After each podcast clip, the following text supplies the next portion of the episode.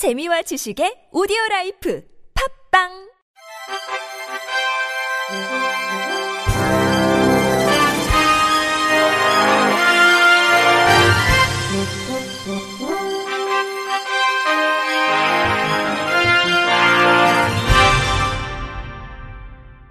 청취자 여러분 안녕하십니까? 1월 26일 목요일 KBRC 뉴스입니다.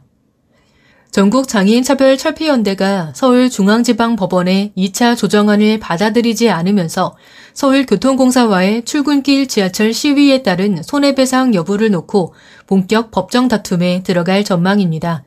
전 장현은 어제 보도자료를 내고 지난 24일 서울중앙지방법원에 2차 조정문에 대해 이의 신청서를 제출했다면서 2001년 1월 22일 오이도역 리프트 추락 참사 이후 22년간 장애인 시민의 권리가 부당하게 침해당해 왔고 구조적인 차별이 지속되는 문제를 적극적으로 제기할 예정이라고 밝혔습니다. 앞서 서울교통공사는 법원에 전장현의 지하철 출근길 시위로 피해를 입었다며 3천여만 원의 손해배상 소송을 제기했습니다. 이후 법원은 지난해 12월 서울교통공사 측에 역사 19곳에 엘리베이터를 설치하고 전장현 측은 열차 운행을 5분 넘게 지연시킬 경우 회당 500만 원을 공사에 지급하는 내용을 담은 조정안을 제시했습니다. 하지만 오세훈 서울시장과 공사가 이를 거부하자 법원은 지난 6일 전장현에 5분 초과 부분을 삭제한 2차 조정안을 재발송한 바 있습니다. 법원의 강제 조정은 결정문을 송달받은 후 2주 안에 양측 모두 이의 신청을 하지 않으면 확정 판결과 같은 효력을 가지지만 한쪽이라도 이의 신청을 하면 조정안은 무산되고 재판이 재개됩니다. 한편 전장현은 지난 19일 오세훈 시장과의 면담이 불발된 것에 대해서도 사회적 해결을 위한 사회적 대화를 공개적으로 제안한다고 밝혔습니다. 장애계가 지적장애인의 장애 등록 거부 결정 취소를 요청하는 탄원서를 긴급 모집한다고 밝혔습니다. 장애인 차별금지 추진연대에 따르면 54살 여성 지적장애인 A씨는 어린 시절부터 기본적인 의사소통은 가능했지만 주변 사람들의 말과 사물에 대한 인지와 판단이 어렵다는 이유로 당시 가족들은 A씨를 학교에 보내지 못하고 성인이 됐습니다. 이후 인천광역시에서 생활하다 뒤늦게 지적장애를 등록하고자 했으나 행정청인 인천시 부평구는 어린 시절 학적부 등 관련 기록이 없다는 이유로 장애 등록을 취소했습니다. 이에 A씨는 인천광역시 부평구청장을 상대로 장애 등록 거부 취소에 대한 행정소송을 제기했습니다. 장출연은 A씨는 지적장애를 가지고 있음에도 행정적인 절차로 인해 장애 등록을 거부당하고 있다며 행정청은 아직 장애 등록 제도에 대한 이해가 없었던 시기에 어린 시절을 보낸 A씨에게 과거의 장애 기록을 증명하라고 하면서 장애 등록을 받아주지 않고 있는 실정이라고 지적했습니다. 이어 특히 현재 A씨는 정신장애를 가지고 있는 아들과 경계선 인지장애를 가지고 있는 남편의 일용직 수입으로 어렵게 살아가고 있다. 장애 등록은 이러한 경제적인 어려움과 지적장애로 일상의 지원이 필요한 그녀에게 반드시 필요한 절차라고 강조했습니다.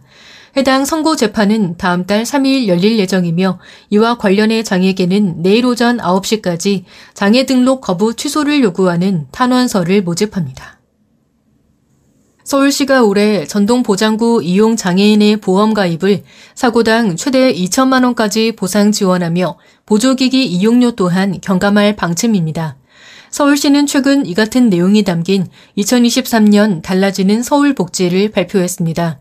주요 내용은 안심 고령 친화도시 서울을 위한 어르신 지원 체계 구축, 취약계층의 생활 안정 및 자립 지원 강화, 취약 청년 맞춤형 복지 서비스 추진, 스마트 복지 서비스 지원 확대입니다. 이 가운데 장애인 정책은 전동 보장구를 이용하는 모든 장애인에 대한 보험 가입을 신규 추진해 일상생활의 편의 및 안전을 더욱 강화할 예정입니다. 자치구 단위로 보험 가입을 추진할 예정으로 장애인의 전동 보조기기 운행 중 발생한 제3의 대인 대물 배상 책임에 대해 사고당 최대 2천만 원까지 보상 지원될 계획입니다. 또 장애인의 일상이동과 생계 부담을 덜기 위해 7월부터 39만 전체 장애인을 대상으로 버스 요금 지원이 본격 시행됩니다. 경기도가 장애인이 편안하고 행복한 기회의 경기도를 만들기 위해 다양한 정책을 추진합니다. 경기도는 먼저 장애인 기회소득을 시범 사업으로 실시합니다. 사회활동이 어려운 장애인의 활발한 사회 참여 유도를 위해 기회소득을 지급하고 장애인의 건강 증진, 사회 활동 등 사회적 가치 창출 활동을 활성화하려는 목적입니다. 도내 장애인 2,000명에게 월 5만원 수준의 기회소득을 지급할 예정인데 사회보장제도 신설 협의 및 관리 시스템 구축 등을 통해 올 하반기 시행을 목표로 사업을 준비하고 있습니다. 이 밖에도 도는 장애인 공공 일자리 및 유형별, 권리중심 맞춤형 일자리 등을 매년 단계적으로 확대합니다. 장애인들의 경제적 자립 기반을 강화하기 위한 장애인 누림통장 가입 대상자는 만 19세에서 만 19세에서 21세로 확대합니다. 장애인 돌봄 사업과 관련해 최중증 발달장애인에 대한 기준 마련과 돌봄 규모 파악을 위한 경기도 31개 시군 최중증 발달장애인 24시간 돌봄 실태 조사를 추진합니다. 울산시는 지난해에 이어 올해에도 저소득 장애인 고령자 주거 편의 지원 사업을 지속 추진한다고 밝혔습니다.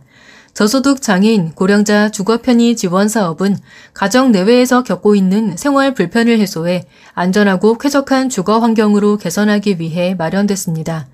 지원 대상은 자가 및 임대주택에 거주하는 저소득 장애인 고령자 가구 중 기초생활 수급자 또는 차성위 계층 가구입니다.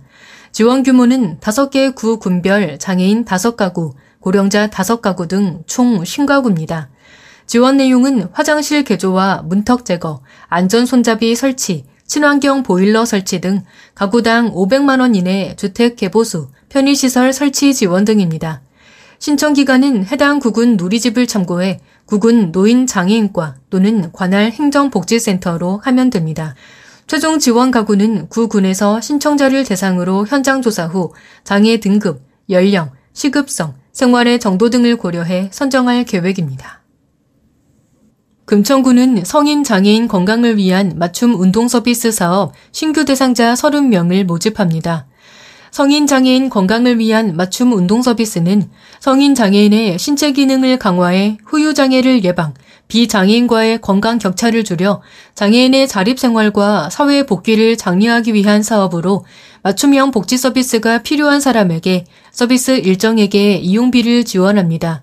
대상은 기준 중위소득 140% 이하 가정의 만 19세 이상인 지체, 시각, 청각, 언어, 지적, 뇌변변, 자폐성, 안면, 정신장애인입니다.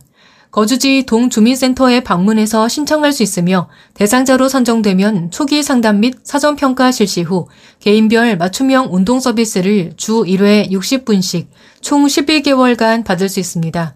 서비스 가격은 한 달에 20만 원이지만 본인 부담금은 소득 수준별로 2만 원에서 최대 6만 원입니다. 끝으로 날씨입니다. 내일은 충청권과 남부지방 곳곳에 눈 소식이 있습니다. 충청권 남부와 경북권 남부, 경남 내륙에는 새벽까지, 전라권 내륙은 오전까지, 전라 서해안은 밤까지 눈이 오겠습니다. 제주도에도 비 또는 눈이 예보됐습니다. 내일까지 예상 적설량은 울릉도 독도 5에서 20cm, 충청권, 전북, 전남권 서부, 제주도 중산간, 제주도 산지 2에서 7cm, 경북권 남부, 경남 내륙, 전남 동부, 제주도 해안은 1cm 내외입니다. 아침 최저 기온은 서울 영하 9도 등 영하 15도에서 영하 1도, 낮 최고 기온은 서울 영하 5도 등 영하 7도에서 영상 3도로 예보됐습니다. 아침부터 다시 찬 공기가 남하하면서 영하 10도 내외로 춥겠습니다. 미세먼지 농도는 원활한 대기 확산으로 전 권역이 좋음 수준을 보이겠습니다. 이상으로 1월 26일 목요일 KBRC 뉴스를 마칩니다. 지금까지 제작의 이창훈, 진행의 홍가연이었습니다. 고맙습니다. KBRC